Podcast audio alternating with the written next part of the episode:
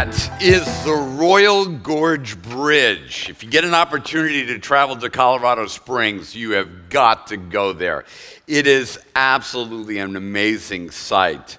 Um, you know, uh, let, me, let me tell you a little bit about the bridge because I have a personal, intimate relationship with this bridge. Uh, let me frame it for you. It was built in 1929 at an expense of $350,000. You can't even buy a house in Charleston for that price. I mean, absolutely incredible. That bridge was, it was built, it's 955 feet above the Arkansas River, and it's about a quarter mile long. It was at one time the highest suspension bridge in the world. It's the highest suspension bridge in the United States at this time. It was made out of steel and is covered with wood planks, and it was built into the surrounding granite walls. In the 1980s, it was uh, retrofitted with some new cable anchors and suspension rods. Uh, since its opening, park officials have estimated that 26 million people have walked across that bridge. So, what I did just right now is I just framed you the Royal Gorge Bridge. I presented you some data about the bridge, uh, uh its history about the bridge. 26 million people have crossed this bridge. So let me get a show of hands. Based upon what you saw, based upon the data that I just gave you, based upon the other success that people have had with the bridge, how many of you would cross this bridge? You think if you were out there? Okay. All right. All right. Um, for those of you who didn't ra- raise your hand, don't feel, feel ashamed. Um, I was petrified. I, I sent my five year old daughter across and my nine year old daughter across and my wife across when we were there in the early 2000s. And, um, and I didn't dare to cross. When I finally did get up the guts to cross, I ran across it, only to find out that when I finished running across it and I was terrified, that I realized, what an idiot, I should have just run to the middle and turned around and went back but then I'd have to go back it again. So it absolutely terrified me. So what I just did was present you with the knowledge of the bridge, and then I gave you a little bit of the intellectual data around the concept of the bridge. And then you had to make a decision in just a little bit of time. You decided whether or not you would have actually crossed this bridge if you visited the bridge. You had to make this determination if you would just look at it from afar or you would actually cross and experience the bridge.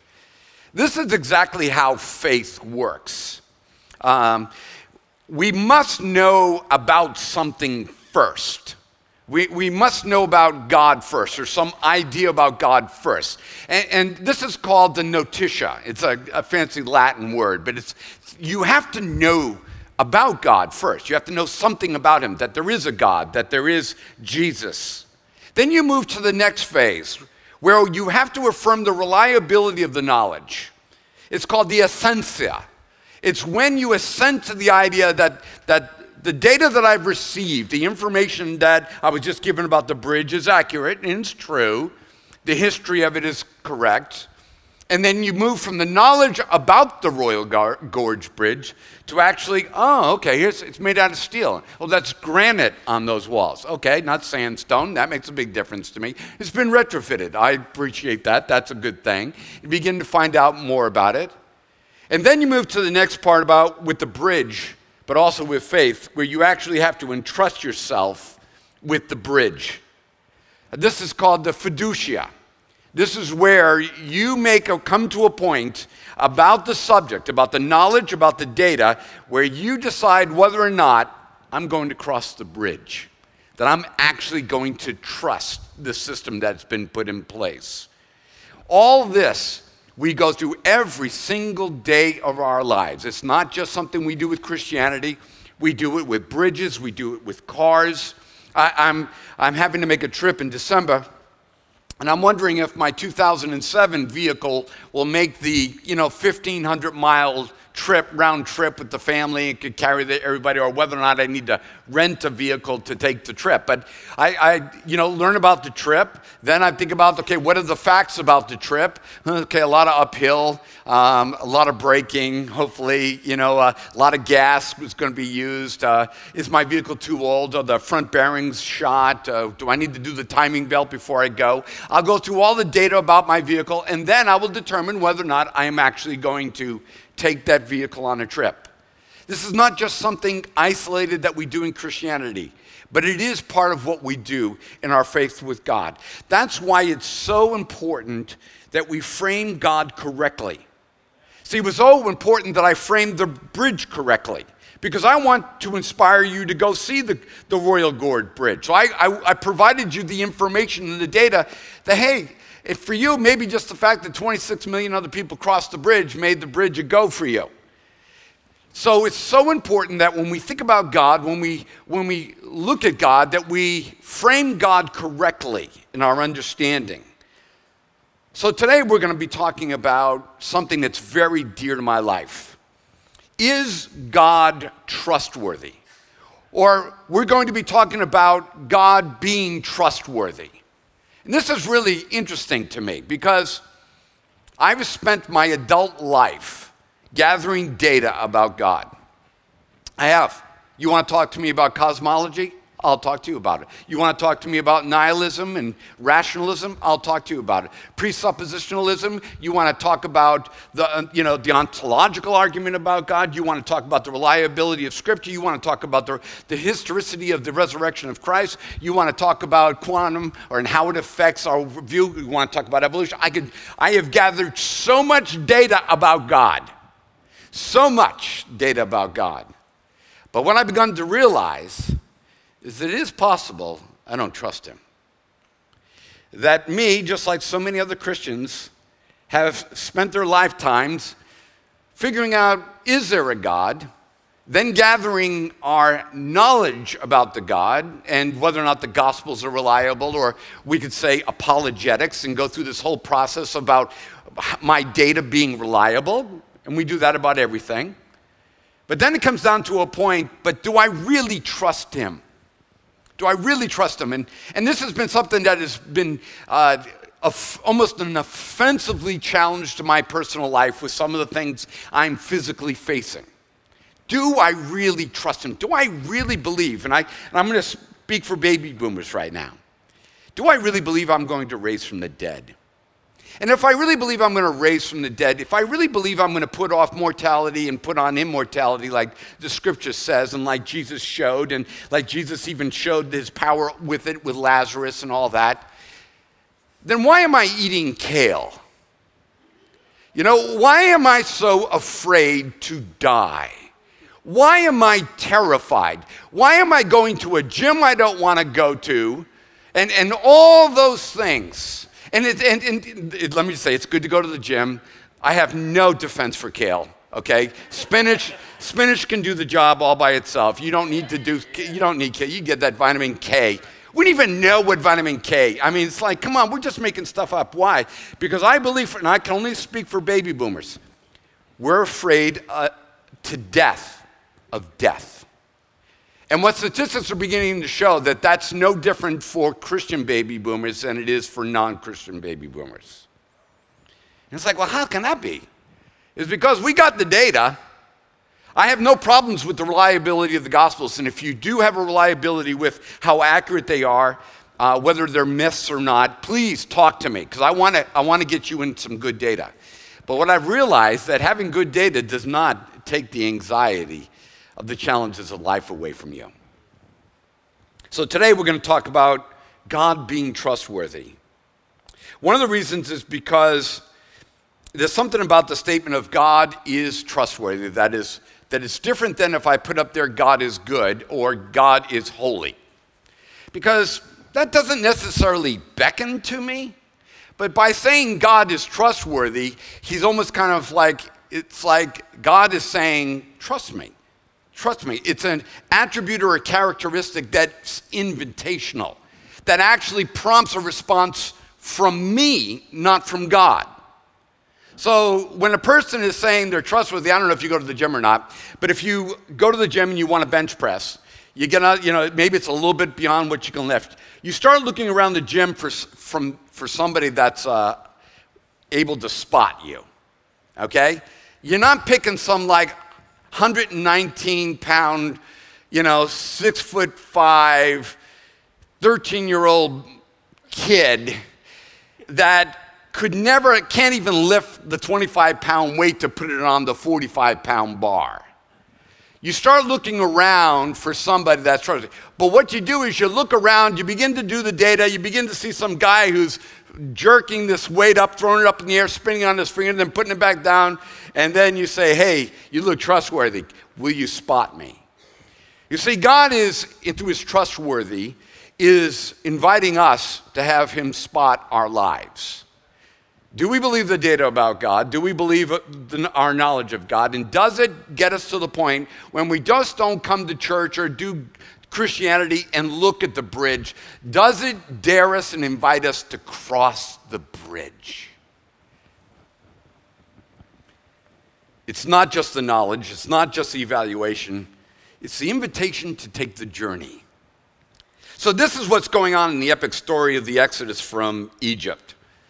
If you're not familiar with, let me just sum it up a little bit. After 100 years of ca- uh, hundreds of years of captivity, God sends Moses to bring the knowledge of Yahweh to the captives in Israel, okay, the descendants of Abraham. But then he performs 10 miracles slash plagues right in the, in the middle of Egypt. I think the number 10, and I, I won't spend any time on it because I, it's interesting, but God picked the number 10. And, and because I think there is a certain amount of data that each of us requires. Maybe the number 10 represents a complete uh, engineering schematic. Okay? Maybe one miracle we could say was a fluke, two miracles, three, a good story, four, hey, let's have a beer. But 10, 10 is, is almost like a, an, an engineering schematic. It's like, okay, I've given you a lot of data for you to trust me. Because he's going to give them all this data, all these plagues, not because he's just bullying people, but he, I don't think he's doing the plagues to prove anything to the Egyptians. He's proving it to the Israelites. Because he's then going to say to them, hey, come out in the desert with me. And I know you don't have any food, and I know you don't have any weapons, and I know, you know, it's like, so he's going to call them into a journey, and they've got to know, they've got to have their data. So God establishes the knowledge, the conclusion, and then invites them across the bridge. See, what God's doing in the 10 plagues is establishing his trustworthiness. And then he does this thing after the trip is all over.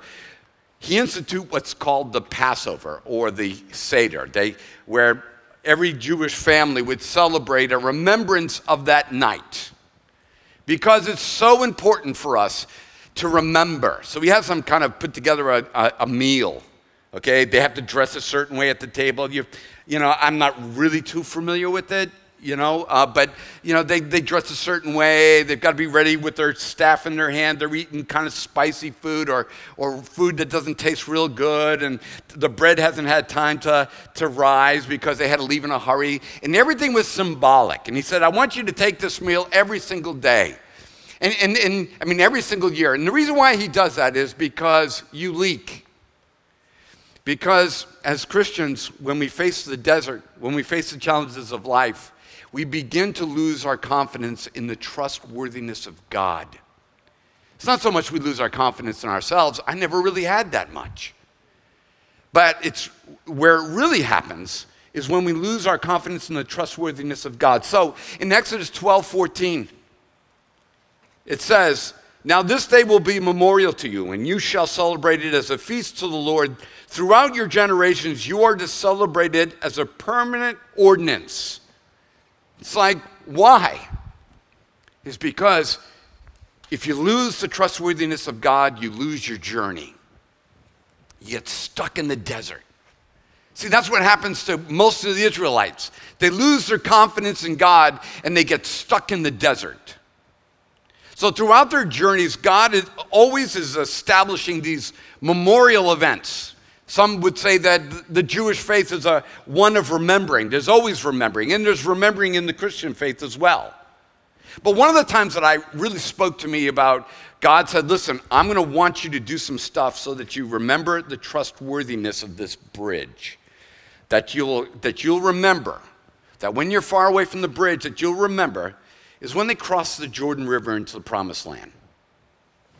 God tells Joshua, who's now in charge, Moses is dead. God tells Joshua to have the priests of Israel, before they go through the Jordan River into the promised land, he tells them to take the Ark of the Covenant and to step into the river. Now, the only thing I can liken this to is the Tesseract. If you watch Marvel at all, the Ark of the Covenant is like the Tesseract. It's like it didn't glow blue or anything like that, but it, it was this otherworldly God empowered structure that God used to um, represent his presence with them. And so he told them, he said, Tell all the, all the priests to carry it on their shoulders and take the Tesseract, I mean, the Ark of the Covenant, and carry it into the middle of the river. When they get in the middle of the river, all of a sudden the Jordan River begins to heap up. It's not like the Red Sea where it splits. It actually is flowing this way and it begins to heap up into a, like a wall, a mound of, of water. And the river stopped. Over a million people passed through the Jordan River to the other side completely dry. And right after the event takes place, God commanded them to take 12 stones from the river and to stack them on the shore. It's like, what an interesting thing for God to do. He tells them, before I close the river down, I want you to get, I want you to get the stones from the middle of the river, 12 stones. Let me, let me read you the story. And Joshua said to them, Cross again the ark, of the, uh, the ark of the Lord your God in the middle of the Jordan, and each one of you shall take a stone on his shoulder according to the number of the tribes of the sons of Israel. Let this be a sign among you so that when your children ask later, saying, What do these stones mean to you? Then you shall say to them, Because the waters of the Jordan were cut off before the ark of the covenant of the Lord, when it crossed the Jordan, the waters of the Jordan were cut off. So these stones shall become a memorial to the sons of Israel forever. Now the people came up from the Jordan on the 10th of the first month and camped at Gilgal on the eastern edge of Jericho. So they're right about to go into Jericho. We all know about that story. The walls of Jericho fall down, big battle ensues. All the battles are beginning to happen. But between the, the river and, and this battle that's going to happen, there's this little town called Gilgal. And so the people go and they take the 12 stones that they had taken from the Jordan, and Joshua set them up in Gilgal. And he said to the sons of Israel, When your children ask their fathers in time to come, saying, What are these stones? You shall inform your children, saying, Israel crossed this Jordan on dry ground. For the Lord your God dried up the waters of the Jordan before you until you had crossed, just as the Lord had done with the Red Sea, which he dried up before us until we had crossed, that all the peoples of the earth may know that the hand of the Lord is mighty, so that you may fear the Lord your God forever. What is God doing? He's establishing trustworthiness. So I started looking at the story, and, I, I'm like, okay, well, how did God do that? Because I need God to show himself trustworthy to me. Okay, the challenges that I've got going on in my life, you know, I, I really need to know, God, are you really, you really going to help me? Okay? Are you really going to take care of me, whether I live or die? Whether I, whether I walk or crawl, whatever it is, can I trust you? So, why stones from the river? And I think this is absolutely beautiful. Okay, guys, can I just tell you, you don't write stories, you don't make up stories like this. This is so brilliant. The inspiration just drips off of it. It's like, this is so incredible. Well, I'll tell you why stones, because they were smoothed by the river. You take 12 stones out of the middle of the river that have been in there for ages, and you begin to stack them on the side, they're going to look different than all the other stones that are around the topography. Okay? And not only that, you're going to take them all this way into this other town where there are no smooth stones at all. There might not even be any stones. How long have we been amazed about uh, Stonehenge? I mean, we've just, uh, you know, aliens, uh, I mean, I don't know, uh, giant creatures, uh, trying to explain these stones that are not native to that particular area. I mean, they've always fascinated us. So, so God's onto something here. Take something that is not normally found in this environment and put it in this environment. So he takes the, he takes the stones. They are smooth compared to the other formations. They represent the, the obstacle that was overcome. See, the smoothness says river, and it represents, ah, these were in the river. I mean, that's, that's pretty interesting. And that it also provides data. Well, then that river must have dried up in order for them to get these stones. Because we're not talking about stones this big. We're talking about, they, it said that they put the stones on their shoulders. Okay, so these were, these were big rocks. So that's why they came from there. So, so everybody knew it's like, well, no, you're not diving for this. They didn't have any boat that was going to lift them from the bottom and they were going to haul it up and then take it over. But rather, that meant that, huh, that's weird. That means it must have dried up. Why stack them? Because I'm, believe me, I am scouring the data. And why am I scouring the data? For trustworthiness. Okay, when you get an MRI, when a loved one walks out on you, when you're uncertain about your financial future, when, when somebody that you love so much has died, or when death walks into your room, you're going to start scouring your data. Is it reliable? Is it true? Can it be trusted? So, why stack them? Well, the reason why they're stacked is because it's intentionality. This cannot be an act of nature. Okay? Because a smooth stone, I could say, well, yeah, you know, glacial activity, you know. I mean, that's how we explain a lot of things glaciers, you know. We don't understand something in, in the world. Oh, yeah, it was, the glaciers did it. You know, it's kind of the geological catch all for all origin of species and everything. Yeah, yeah, glaciers. You know, so, but when you got 12 stones stacked up, what does that tell you? Somebody did it. You know, when you wake up the following morning and there's a bowl sitting in the, in the uh, sink and there's a box of cereal sitting right next to it, you realize, huh, somebody left that there. Somebody had some cereal. So the 12 stacked together meant that there was something about intentionality in it. It was, it was not an act of nature, but of God with man. Okay, why 12 stones? Like I said, I'm a, I'm a dogged when it comes to data. Why 12? Because each tribe had to discover the trustworthiness of God. Each tribe had to discover it. Nobody was going to rely on, you know, the tribe of Judah, you know, and nobody was just going to listen to Ephraim or, or Manasseh. Everybody, every tribe had to have somebody that could vouch for the miracle. Okay? Here's an important thing is that each generation has to verify the trustworthiness of God. Our grandparents, at least my age grandparents, they did their job verifying the trustworthiness of God in their generation. Each tribe has to determine for itself whether or not God is trustworthy.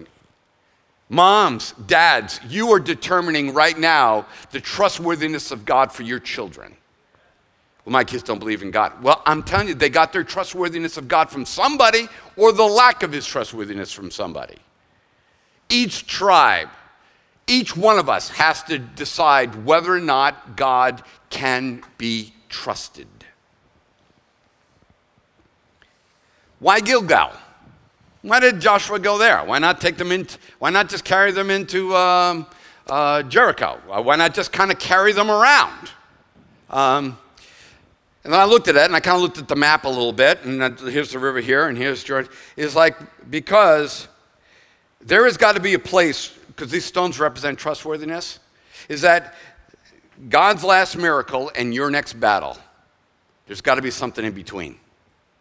There's got to get there's got to be something that dares you to go to Jericho. Okay? There's got to be a place where trustworthiness abides for you to take the next step to go across the bridge. And Gilgal was right, right in between the two of them. Here was the miracle of God. Here is where my next battle is. This is the place where I decide whether the journey goes forward or not with God. We all live in Gilgal. The question is are we living in Gilgal without stones? You know, that's, that's where we do we believe in the trustworthiness of God? And we all get there. This is not, a, okay, well, Paul's in his 60s now. Yeah, okay, he's, he's preaching like a 60 year old. No, no. It, the, the challenges of Jericho come to everybody. You know, you're trying to figure out what you're doing with your two year old. You know, you're trying to figure out what's going on with your 13 year old daughter. I mean, there will always be a Jericho. There will always be a need to appeal. At work, you will always question whether or not God's got a future for you, or if God's going to use you, or how am I going to survive this work environment? Every, it doesn't matter. It doesn't matter if you're rich or you're poor. There will always be. There will always be another election in the United States, okay, that will bring up upheaval and, and all this other stuff. There will always be uh, the Chinas and the Russias and the Irans and the North Koreas of the world that will be challenging your way of life. They'll always be there. The question is, is will you live in those spaces with, with a confidence in God? Gilgal is that place. So why tell your kids? Because that seems to be very much part of the story. This particular miracle, and this is so important, Okay, and, and, and let me just say, we teach healing here at Crosstowne. We pray for healing, okay, at Crosstowne.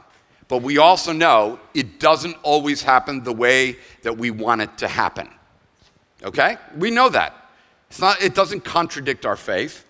But we, we also set our face towards God and we ask because He said, You have not because you ask not. So I, if, if I don't get my miracle, I don't want it to because I didn't ask God. We understand that there could be something else in play here. So, why tell your kids? Because this particular miracle was never again performed. Okay? But its remembrance had the same impact when they faced their enemies. That's the power of testimony. Okay, if God heals me or not of all my pains and all the different things, my discomforts and all that that I deal with, you know, I've gotta be honest with you, no, no big deal. Okay, I get it. Maybe not. Praying that He will. But when I hear the story of how God prevailed in your life, that gives me courage. See, you say, well, if God's still, if God's true and if God's real, then why doesn't He raise somebody else from the dead? Because there's something about the stacked stones of the body and the resurrection of Jesus Christ that God knows if you really believe the data, this miracle was good enough. I don't have to perform this one again. And He's telling the Israelites, Hey, hey, stack the stones. Why? Because, you know, I'm not opening the Red Sea again. Just want to let you. So everybody learns from the same story. I'm not doing that one again.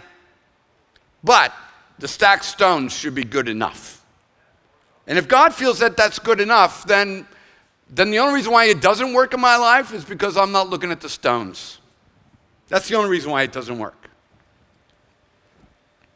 Every generation has to look at the facts and determine if they're going to trust God I, and that's why I love YouTube. Man, I go on YouTube and, and I thought I was going to be a big deal one day. You know, I really did. I thought I was going to be like this amazing pastor like Spurgeon and, you know, Warfield and, you know, some of these greats, and they were going to write books about me. And it's like I was going to be ah, an Augustine or, uh, you know, I'm, I'm cool with who I am. It's worked out really great, you know. Um, but I love going on YouTube and I start seeing 30 year old men and women young men and women teaching about the scriptures. And I'm like, golly, if he's not still stacking stones, defending the faith with history and science, philosophy and scripture. And it's like, golly, he will not leave any generation on the face of the earth without stones to observe. That's the faithfulness of God. So if you if you have lost the trustworthiness of God, if you're nervous about things in your life like, like we all can, then the question is, is are you looking at the stones and are you willing to take this trip across the bridge? You know, as we've been looking at an accurate picture of God to frame him right in the face of Jesus, we see that he, Jesus is doing this in all, all that he does. Let me read you this story. It's, it's very much like the last one. Immediately, Jesus made the disciples to get into a boat and go ahead to the other side while he sent the crowds away. And after he had sent the crowds away, he went up on the mountain to, by himself to pray, and when it was evening, he was there alone. But the boat that the disciples was, were in was already a long distance from the land, battered by the waves, for the wind was contrary. And in the fourth watch of the night, he came to them walking on the sea. And when the disciples saw him walking on the sea, they were terrified and said, It's a ghost. And they cried out in fear. But immediately Jesus spoke to them, saying, Take courage, it is, it is I, do not be afraid. Okay? What is it? It's a ghost, I don't know. More data is needed, isn't it? More data is needed. So Jesus says, Oh, it's me. Hey, guys, hey, look at me, Jesus. So, oh, oh, okay. Well, Peter, I love him because Peter's not just going to live scared. Peter's not just going to stay in a boat that's being tossed around. Peter says, I'm going to need a little more data here. He says, Lord, if it's you, command me to come out on the water. What's he doing? He's establishing trustworthiness. And Jesus said, Come. I can only imagine the smile that was on his face. It's like, oh, dude, somebody who dares to cross the bridge. And Peter got out of the boat and walked on the water and came towards Jesus. But seeing the wind, he became frightened and beginning to sink, he cried out, Lord, save me. And immediately Jesus stretched out his hand, took hold of him, and said, You of little faith, why did you doubt? When they got into the boat, the wind stopped, and those who were in the boat worshiped him, saying, You are certainly God's son. Okay, what, so what's, what happened in Peter? Peter knew Jesus. Peter believed the facts of Jesus' power because he saw Jesus stack some stones, like feed the 5,000 and maybe uh, uh, heal the leper. He, he saw that Jesus had real credible data. And then Peter stepped out in trust. And I think most of us have done this. We call this saving faith. I think most of us have said, okay, I believe Jesus died and he rose on the third day and he ascended to heaven and seated at the right hand of the Father. Nicene creedish stuff. You know, we, we say all this other stuff. But Peter said, okay, that should mean something. That should mean that I can go towards Jericho. That should prove something about the character of God towards my life that he's trustworthy. And Peter dares to step out. But like all of us, when we focus on the events of the moment, we forget the trustworthiness of God. Isn't that how it is? I mean, I up to the age of 60, I was invincible. I mean, I'm serious in my own mind, okay? In my own mind, but I was invincible. I was going to be mountain biking in my 70s. I was going to win the trophy for the fastest 70 year old in South Carolina and North Carolina. You know why? Because all the other 70 year olds wouldn't be able to ride a mountain bike. I was going to get it by default just for showing up. And it's funny. All of a sudden, you lose a loved one, a friend. All of a sudden, you get the MRI. All of a sudden, you find out you're not as invincible as you thought. All of a sudden, you begin looking at the waves. And all that theory about God, all that theology, all that Nicene Creedish stuff, all of it is great. But it just kind of like, I don't want to cross this bridge. I don't want to get old. I don't want to die. I want to stay young. Give me some more kale. But I think it happens to all of us, no matter where we are. I don't I don't think 30 year olds are immune to this. I don't think 16 year olds are immune to this. In the end, Peter, in his sinking, remembered, Save me. So let me ask you this Are you in a sinking moment right now? Are you in a sinking moment? Because you will get you will get one. There is no earth that doesn't sink. There is no marriage that doesn't sink. There is no challenge that, that doesn't sink. Okay? Are you in your sinking moment? I believe that miracles are not God trying to fix things. I think now, as I've grown older, and like I said, we teach and pray for miracles in people's lives. But I believe that miracles are not God trying to fix things. Why? Because otherwise, I would conclude that God's not really good at it. Wouldn't you admit it? I mean, it's like if miracles are God trying to fix things, eh, he ain't really, he ain't very, apparently he's not good at it. Or that God only fixes things for some people, or that there is this secret formula in how to get a miracle, and most of us don't know it. You know, I just don't see that consistent with the God of Scripture. I believe God does miracles so that the surrounding tribe can stir up the trustworthiness of God in their minds. God let John the Baptist and the Apostle James get beheaded. And so, the reason why I think he lets Peter and John out of prison with an angel is because that tribe was losing its sense of trustworthiness of God. It's like, wow, John the Baptist and, and James, he was in charge. It's like, well, what? It's like, okay, you need some stone stacked. Let me stack another stone for you. I'm going to get Peter and James out of prison. Peter, later on in his life, knows he's about to die. And he doesn't want everybody around him to get freaked out by it. So he writes this thing to him. And the reason why it's so important, he's, he knows what it's like to trust, and then he knows what it's like to step, and then he knows what it's like to sink and to be afraid. I love Christianity because even its heroes get terrified. Even their heroes succumb to the battles and the challenges. But when they cry out to God, the trustworthiness of God is once again stirred up within their souls. So Peter is writing his letter and he's writing it to his followers of his church, and he's, he writes this. He says, Therefore, I will always be ready to remind you of these things, even though you already know them and have been established in the truth which is present with you.